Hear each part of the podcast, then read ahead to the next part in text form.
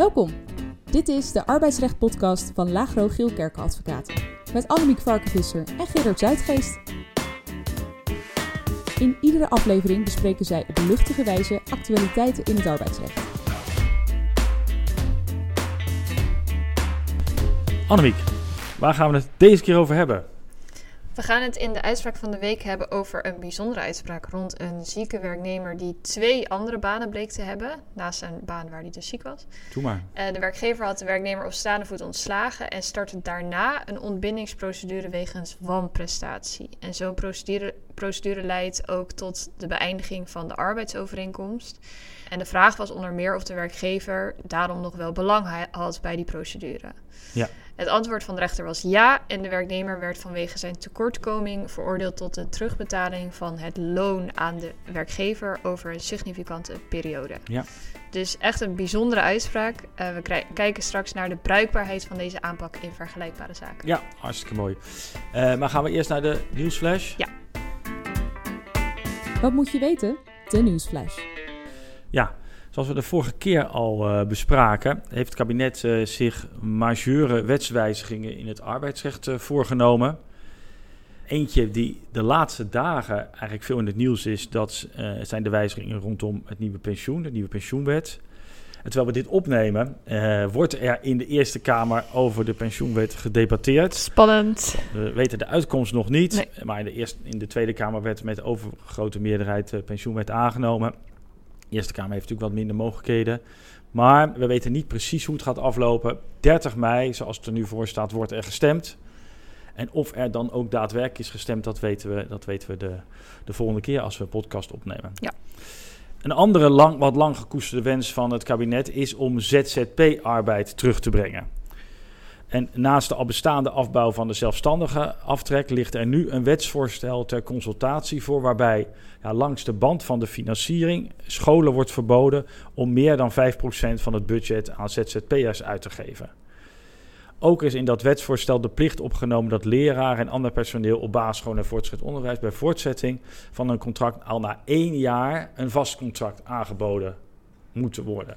Ik begreep ook dat deze wet, daar, die, daar, daar is wat grappigs over gezegd in, uh, hoe heet die ook weer? Die, Lubach? Even tot hier. Oh.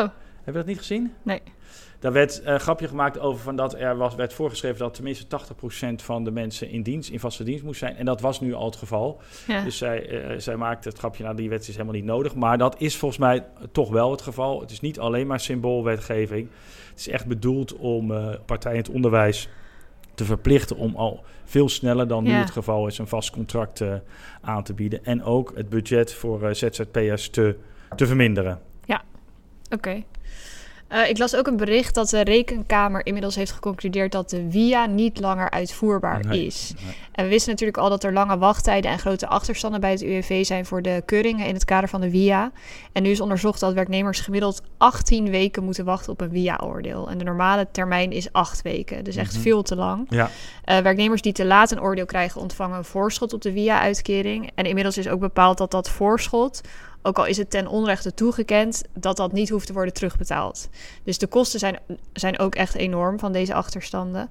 Van Gennep heeft nu toegezegd dat uh, zij begin volgend jaar met plannen komt om dit probleem op te lossen. Dus dat duurt nog, ja, Ja, duurt nog nog heel heel lang. lang. Ja. En in het kader van uh, premiedifferentiatie is dit natuurlijk ook nog een item. Hè? Uh, uh, als het Ja. langdurig uitkeringen worden toegekend, Mhm. dan moeten werkgevers echt wel goed opletten dat als dat ten onrechte blijkt te zijn, dat dat niet uh, in, de penbaat of in de uh, premiedifferentiatierekening wordt uh, doorgevoerd. Oké, okay, mevrouw Hamer, die liet weer van zich horen. Dat Ja. is de regeringscommissaris seksueel grensoverschrijdend gedrag en geweld. Ja. Zij heeft, heeft een soort guideline opgesteld voor werkgevers in het kader van werkgevers be prepared. Ja. Uh, want het is niet de vraag wanneer er wat in uw organisatie, nee, of er wat in uw Ja. organisatie gebeurt, maar Wanneer? Nou, wat, wat staat er in die guidelines? Nou, even heel kort, want het is best een, een lang document, maar zij onderscheidt vier fases. De eerste is fase 0 en dat is dus dat je voorbereid moet zijn op een melding. Je moet echt een plan van aanpak klaar hebben liggen hoe je moet handelen als er een melding komt. Dan fase 1 is beslissen wat te doen met de melding. En fase 2 is dat je het plan van aanpak ook zorgvuldig moet uh, ja, uitvoeren. En fase 3 is dat je leert van het meldproces. En dan het plan van aanpak weer natuurlijk weer beter maakt. Wat ook wel opvallend is uit ehm, de handreiking, is dat daar heel duidelijk uit voortvloeit dat een onderzoek naar een melding niet extern hoeft plaats te vinden. Dus je kan ook, dat ligt gewoon aan de omstandigheden van het geval en ja, de aard van de melding. Je kan een onderzoek dus ook intern pla laten plaatsvinden. Zeker, zeker. Ja, en ik las ik begreep ook, ik zag hem van ook in diverse media gezien, uh, dat eigenlijk de oproep aan werkgevers ook wel een beetje is, joh, schiet nou niet meteen in de kramp en leg uh, een melding extern neer, want dan maak je heel veel schade op de mhm. werkvloer. Maar kijk vooral of primair eerst van, kunnen we intern wat van? Hè? Is het mogelijk om beklaagden en klager met elkaar, desnoods onder deskundige leiding, aan tafel te zetten om het uit te praten. Lijkt, me, lijkt me heel verstandig. Ja, uh, Nederland lijkt een beetje in de kramp geschoten. Ja voor wat betreft dit soort uh, trajecten. En het is goed dat uh, mevrouw Hamer probeert om de zaken weer een klein beetje in proportie ja. uh, te krijgen. Is er ook een conceptplan van aanpakken? Een soort, soort iets wat waarvan werkgevers kunnen zeggen van nou, als ik dit misschien niet kopieer, maar ja, een beetje volg, dan heb, dan heb ik in ieder geval wat. Nou, er staan, wel, ja, er staan wel heel veel ja, echt concrete tips in die je dus als werkgever kan uh, gebruiken. Maar ik weet eigenlijk niet of er ook echt een conceptplan van aanpak nee, is. Volgens mij was er niet een uitgewerkt iets. Nee, uh, volgens mij ook niet. Nee. Oké, dus en werkgevers kunnen dit makkelijk op het internet vinden? Ja. En waar moeten ze dan zoeken? Ik heb gezocht op handreiking meldingen voor seksueel grensoverschrijdend gedrag. Nou, top. Dus ik goed. denk dat je hem dan gaat vinden. Dan vind je hem zeker. Ja. Oké, okay, um, ik las in het AD nog een artikel over criminele ZZP'ers in de zorg. Het um, Regionaal Informatie- en Expertisecentrum Oost-Nederland heeft onderzoek verricht naar een aantal criminele zorgorganisaties. En die stelde vast dat fraude door ZZP'ers in de zorg eenvoudig is. Bij dat onderzoek bleek dat 28 ZZP'ers een strafblad bleken te hebben. Zij verloren opvallend vaak het rijbewijs in de periode dat zij in de zorg werkten. 32 keer. Dat is heel bijzonder. Uh, en dat zou wijzen op, op uh, identiteitsfraude. Uh, verder um, ZZP'ers die veel te veel uren schreven, diefstal bij bejaarden, drugs uh, verkochten aan kwetsbare jongeren waaraan zij eigenlijk zorg zouden moeten leveren. Het ontbreken van de juiste kwalificaties, valse VOG's. Ja. Uh, dus vastgesteld werd dat, de zor dat zorginstellingen niet de mogelijkheid hebben om voor een juiste screening te zorgen. Ja. En door de AVG is het bovendien onmogelijk om informatie te delen. Dus als iemand dan gepakt is, kan die bij een andere zorgclub weer makkelijk aan de slag. Ja. Er ligt nu een nieuwe wet bij de Eerste Kamer. Uh, de wet bevorderen samenwerken en rechtmatige zorg. Waar ook een waarschuwingsregister in is opgenomen voor malafide zorgondernemers. Ja. Dus misschien dat dat iets kan helpen. Ja, het spreekt natuurlijk voor zich dat het overgrote deel van de ZZP'ers het zorghart wel op de goede plaatsen heeft zitten. Maar dat een kleine of een, ja, een groep ZZP'ers is waar men eigenlijk geen vat op krijgt. En dat heel moeilijk ook is voor, voor, die, inderdaad voor de zorginstellingen om daar, uh, daar echt onderzoek naar, uh, onderzoek naar te doen. En, en ja, dat blijft een probleem. En, en zorginstellingen moeten daar denk ik wel uh, goed mee oppassen. En door de, de hogere ZZP-tarieven ten opzichte van het salaris is het natuurlijk ook aantrekkelijk geworden om ZZP'ers ZZP'er te worden als dat zou worden opgelost. en ook dat de fiscale mogelijkheden wat worden beperkt. Ja, dan, dan zal het wel voor, voor veel ja, echte zorghulpverleners aantrekkelijker worden om in diensten te treden. Ja. Nou, misschien dat dat, dat, dat helpt. Ja, even iets, iets heel anders. Klein puntje. Ik zag een uitspraak van het Hof van Justitie over het vervallen van vakantiedagen. En het ging om een situatie waarbij een werknemer arbeidsongeschikt werd en vervolgens werd vrijgesteld van werkzaamheden. En gedurende die vrijstelling van werkzaamheden verliep, uh, vervielen een aantal vakantiedagen. En de vraag was of werknemer nog recht had op die vakantiedagen. Het antwoord van het Hof was ja. Want de werkgever had uh, werknemer erop moeten wijzen en had uh, werknemer de ruimte moeten geven om die vakantiedagen daadwerkelijk op te nemen. En omdat die werknemer arbeidsongeschikt was, kon dat niet. En het feit dat er daarbovenop een vrijstelling was van werkzaamheden, dat uh, baatte de werkgever niet. En dat zie je dus maar, dat verval van vakantiedagen bij arbeidsongeschiktheid een taai leerstuk blijft. Mhm. In het kader van vaststellingsovereenkomsten levert dat natuurlijk niet vaak een probleem op. Partijen kunnen gewoon afspreken dat de vakantiedagen worden geacht te zijn genoten in het licht van een langere periode van vrijstelling. En ik ken ook geen rechtspraak waarbij die afspraak dan met succes eh, door de werknemer is aangevochten.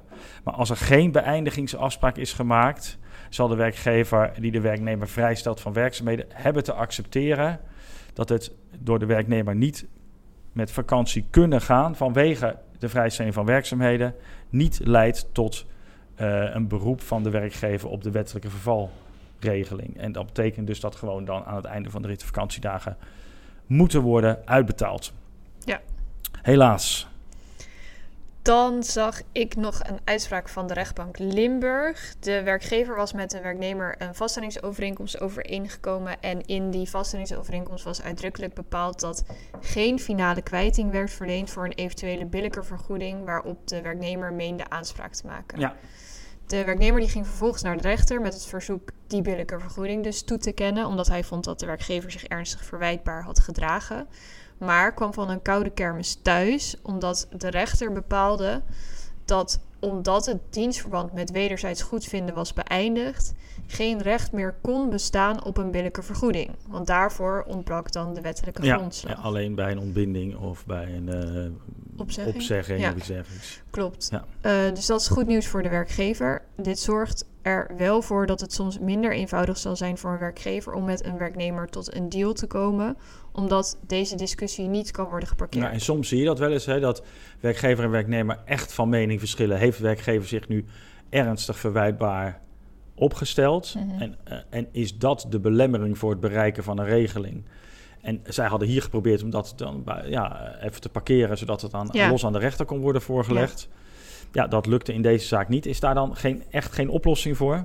Nee, Eigenlijk niet. Uh, natuurlijk kun je afspreken dat in de door de werkgever te starten ontbindingsprocedure de werknemer zich niet zal verzetten tegen de beëindiging zelf. Dus dat de mhm. beëindiging sowieso er komt, maar dat het dan alleen gaat over de vergoeding.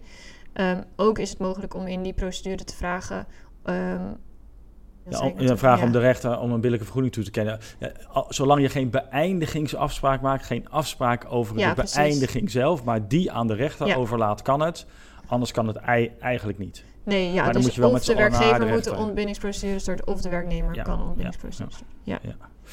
Oké, okay, denk zo'n beetje het laatste in ieder geval van mijn kant. Uh, misschien niet echt nieuws, uh, want het is al iets van langere tijd. Staken is hot. Ja. En het lijkt ook wat op te leveren. Uh, bekende voorbeelden uit de afgelopen periode. Netcar, Albert Heijn, maar ook bij FNV is gestaakt. In de sociale werkvoorziening wordt gestaakt. en het FNV heeft een oproep gedaan, vond ik op zich wel grappig. Heeft namelijk werkgevers opgeroepen prijzen van producten niet te zeer te verhogen. Want dan hoeft het FNV geen hoge looneisen te stellen en hoeven dus ook niet gestaakt te worden. Dus werkgever, je hebt ergens ware je eigen. Zelf in de hand. Uh, je hebt het zelf in de hand. Vond ik een grappige oproep. Te meer omdat ja, de inflatie die vaak als onderlegger wordt gehanteerd bij het stellen van de looneisen, inmiddels lager is geworden dan de gemiddelde uh, loonstijging die uit cao's voortvloeien. En in de maand april was de uh, gemiddelde loonstijging voor toen afgesloten cao's, ik geloof 7,7 procent. De inflatie was 5,2 procent. Um, dus het is leuk dat het FNV zo'n oproep doet, maar ja, misschien moet men ook even naar de eigen rol kijken. Ja, nou dan de allerlaatste gaat ook over finale kwijting. Um, dat is een uitspraak van, de, uh, van het Hof ten Bos. Daarin hadden partijen dus in de vaststellingsovereenkomst een finale kwijtingbepaling opgenomen. En de werknemer die vorderde daarna betaling van overuren. De kantonrechter die wees die vordering af, maar het Hof wees de vordering toe omdat het uh, voor het Hof onvoldoende kwam vast te staan dat partijen bij de gemaakte afspraken ook deze vordering, dus de vordering voor, voor de overuren, had, uh, hadden bedoeld. Het is dus belangrijk dat je in de VSO niet alleen een algemeen kwijtingsbeding opneemt, maar een uitgebreidere of een uitgebreid beding waarin dit soort claims ook zijn benoemd, zodat voor de werknemer helder is dat ook dit soort ja, vorderingen onder de finale kwijting vallen en dus niet meer na het sluiten van de vaststellingsovereenkomst kunnen worden gevorderd. Ja, dat was denk ik ook de kern van de overweging van het gerechtshof. Hè. Het had de werknemer duidelijk moeten zijn, dan wel omdat het besproken was, dan wel omdat het was opgeschreven, dat zijn vordering rond de overuren ook onder de finale kwijting viel. En als dat niet, als dat niet duidelijk was, niet omdat het niet, omdat het niet is besproken of omdat het niet is opgeschreven, valt ondanks die finale kwijting die loonvordering er niet onder. Nee. Het is wel goed om voor werkgevers om dat te, re- te realiseren. Denk dus echt na over de manier waarop je de finale kwijting eh, opschrijft. Alright, eh, is dat het voor Ja. eh, wat betreft het nieuws? Ja, uitspraak van de week. Dan gaan we daar naartoe. De uitspraak van de week. De uitspraak van de week gaat over nevenwerk van een zieke werknemer. Daar hebben we het al in een eh, eerdere podcast Ja, over gehad. Maar in deze procedure komt een nieuw aspect naar voren, namelijk de ontbinding van de arbeidsovereenkomst wegen, wegens wanprestatie na een terechtgegeven ontslag op staande voet. Ja. Eh, de gedachte daarachter is dat de werkgever via die constructie dus ook nog schade op de werknemer kon verhalen. Dus niet alleen het einde van de arbeidsovereenkomst, maar ook schade in de vorm van eh, ja, onterecht betaald loon. Ja, want de beëindiging van de arbeidsovereenkomst hoefde niet meer bereikt te worden, want er was al een terechtgegeven ontslag op Ja, staande voet. precies. Nou, wat, Wat, speel- wat speelde er? Ja, eh, de werknemer die eh, was voor 36 uur werkzaam bij werkgever A. Na twee jaar gaat hij daarnaast een arbeidsovereenkomst voor 32 uur aan bij werkgever B. Oké. Na drie maanden, dus drie maanden lang, heeft hij dus zowel een arbeidsovereenkomst voor 36 uur als voor 32 uur. Ja, en Nou- dan nam geloof ik af en toe een dag, dagje vrij, zodat Ja. hij dan bij de ander kon werken. Dat niet te, te gek werd, maar, nee, maar het wel bestond, heel fors. bestond naast elkaar. Ja. Dus na drie maanden meldt hij zich dan ziek bij werkgever A. Dan werkt hij dus nog wel bij werkgever B. Mhm. Daarnaast gaat hij in eerste instantie ehm, een overeenkomst van opdracht voor acht uur per week aan bij werkgever C. En daarna wordt dat een dienstverband voor 36 uur. Allemaal dus- tijdens ziekte, hè? Ja, dus Ja. op dat moment heeft hij arbeidsovereenkomst A voor 36 uur, daar is hij ziek. Arbeidsovereenkomst B voor 32 uur, daar werkt hij. En dan nog arbeidsovereenkomst C voor 36 uur, waar hij ook werkt. Ja. Be bezig erbij. Ja, op een gegeven moment loopt dan de arbeidsovereenkomst bij B wel af, want dat was een jaarcontract. En wordt Dus- het niet verlengd. Ja. Ja, precies. Dus dan heeft hij alleen nog A en C. Ja. En dat dat gaat een best een tijdje door. Hè. Hij heeft dus in ieder geval gedurende een langere periode twee dienstverbanden eh, naast elkaar. eh, en ook nog eh, gedurende een tijdje een, een, een derde, derde, opdrachtgever. En dus hij werkt in ieder geval tijdens ziekte bij één opdrachtgever en soms bij twee Ja. door. Ja. En de werkgever komt daar een beetje, werkgever A, waar hij dus ziek voor Ja. was, komt daar na verloop van tijd achter, ontslaat de werknemer op staande voet. En dat ontslag houdt zowel in eerste als in tweede aanleg. Ja, precies. Eh, dan staat dus het einde van de, van de arbeidsovereenkomst vast. Maar werkgever A die laat het daar niet bij zitten. En die vordert dan vervolgens ontbinding van de arbeidsovereenkomst wegens een tekortkoming in de nakoming. Dat is dus wanprestatie. En de eerste vraag die speelt is of ontbinding nog wel kan nu de arbeidsovereenkomst al is geëindigd door dat ontslag op staande voet. Ja. Eh, nou, daarvan zegt de, de, de rechter, de kantonrechter, op basis van een arrest van de Hoge Raad uit, alweer uit 1980, eh, dat eh, de ontbinding van de arbeidsovereenkomst ook nog mogelijk is als de arbeidsovereenkomst al de opzegging is beëindigd. En volgens de kantonrechter heeft eh, de werkgever ook voldoende belang bij die ontbinding, omdat de ontbinding ook gevolgen heeft voor het verleden. Want de ongedaanmakingsverbintenis als gevolg van de ontbinding werkt namelijk terug, tussen, terug tot het aanvangsmoment van de wanprestatie. Dus Ja. vanaf het moment dat de wanprestatie begint, vanaf dat moment kun je in het kader van zo'n ontbindingsprocedure eh, consequenties eh, eh, krijgen. Ja, precies. Nou, ontbinding wegens wanprestatie is mogelijk indien de werknemer structureel of in ernstige mate niet voldoet aan zijn verplichtingen die uit de arbeidsovereenkomst voortvloeien. En dit ligt qua toets eigenlijk een beetje in de lijn met een ontslag op staande voet. Dus er moet wel echt een ernstige tekortkoming zijn voordat je eh, de arbeidsovereenkomst dan op die grond kan ontbinden. De werknemer die stelt dan dat hij weliswaar zijn nevenwerkzaamheden beding heeft overtreden, maar dat hij in de kern wel aan zijn arbeidsovereenkomst heeft voldaan. Want hij heeft zijn werk volgens hem dan wel volledig en tijdig verricht. Ja, dat is tijdens die eerste drie maanden, hè, waarin die twee dienstverbanden naast elkaar bestonden, misschien wel het geval. Maar tijdens ziekte heeft hij natuurlijk geen arbeid meer eh, Nee, verricht voor de werkgever. Nee, en daar gaat de kantonrechter dan aan die stelling gaat de kantonrechter ook voorbij. En op basis van het ontslag eh, van de ontslag op staande voetprocedures die al bij de kantonrechter en bij het Hof zijn eh, geweest, meent de kantonrechter dan ook dat sprake is van een ernstige tekortkoming die de ontbinding rechtvaardigt. En daarom eh, ontbindt de kantonrechter de arbeidsovereenkomst. Ja, De ontbinding zelf heeft geen terugwerkende kracht, maar zoals jij zei, de ongedaanmakingsverplichting, Dus de gevolgen van die ontbinding kunnen wel terugwerkende kracht eigenlijk hebben. Ja, Ehm, en dat gaat dan terug tot het moment van de tekortkoming. ja. En de tekortkoming die start dan hier op het moment dat deze werknemer in strijd met nevenwerkzaamheden beding in dienst treedt bij de tweede werkgever. Ja. Ja. Ehm, En, en dan, en dan, en dan eh, eh, zegt de kan- kantonrechter dat de werk, werknemer moet vanaf dat moment het, de, de, het loon dat hij bij zijn werkgever heeft gekregen ter- aan die werkgever terugbetalen. Ja. Ja, het gaat om een totaal om ongeveer 44.000 euro. Gaat heel, heel significant. Ja, en dan gaat eh, de werkgever die gaat ervan uit en de kantonrechter ook dat er eigenlijk verschillende tijdvakken zijn. Mhm. Eh, het eerste tijdvak is dan het moment voor de ziekmelding. Dus toen werknemer bij twee eh, verschillende werkgevers tegelijk werkte. En daarvan zegt de kantonrechter dat niet vast is komen te staan dat de arbeid die de werknemer toen bij werkgever A verrichtte waardeloos was. Dus dat daarvoor een schadevergoeding moest worden betaald. Omdat hij in principe toen bij de ehm, arbeidsovereenkomsten dat hij daar uitvoering aan gaf. Dus over dat, die periode is, wordt geen schadevergoeding toegekend. Maar de tweede periode, dat is dus vanaf de ziekmelding bij werkgever A Ja. tot het ontslag op staande voet. Dus de hele ziekteperiode. Ja. Daarvan zegt de kantonrechter dat er geen arbeidsprestatie tegenover het loon stond. En dus dat het loon onverschuldigd is betaald. Ja, En dat, ik al net volgens mij. ja, dat Ja. hele stuk moet, hij dan, eh, moet de werknemer dan terugbetalen. Ja. Ja. Wat vind je ervan? Nou, het is best een vergaande uitspraak. Eh, het is de vraag, denk ik, of de kantonrechter wel zo kort door de bocht kon oordelen dat het betaalde loon ook direct schade is van de werkgever. Want ja, de werknemer was natuurlijk bij werkgever A arbeidsongeschikt. En de wet zegt dan gewoon dat je in beginsel recht hebt op salaris. Oh, ja, ook al heb je niet gewerkt, dat heb je Mhm. natuurlijk bij ja, ziekte. Ja, Tenzij je de ziekte opzettelijk hebt veroorzaakt. Nou ja, dat, dat heeft hier helemaal geen, eh, geen rol gespeeld bij de, bij de eh, beoordeling.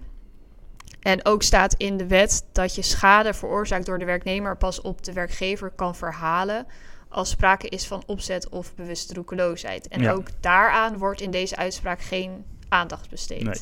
nee, dat zal waarschijnlijk, eh, want hoogstwaarschijnlijk gaat deze zaak wel naar het gerechtshof. Ja, denk het ook. zal daar wel eh, meer aanleiding of meer eh, aandacht krijgen.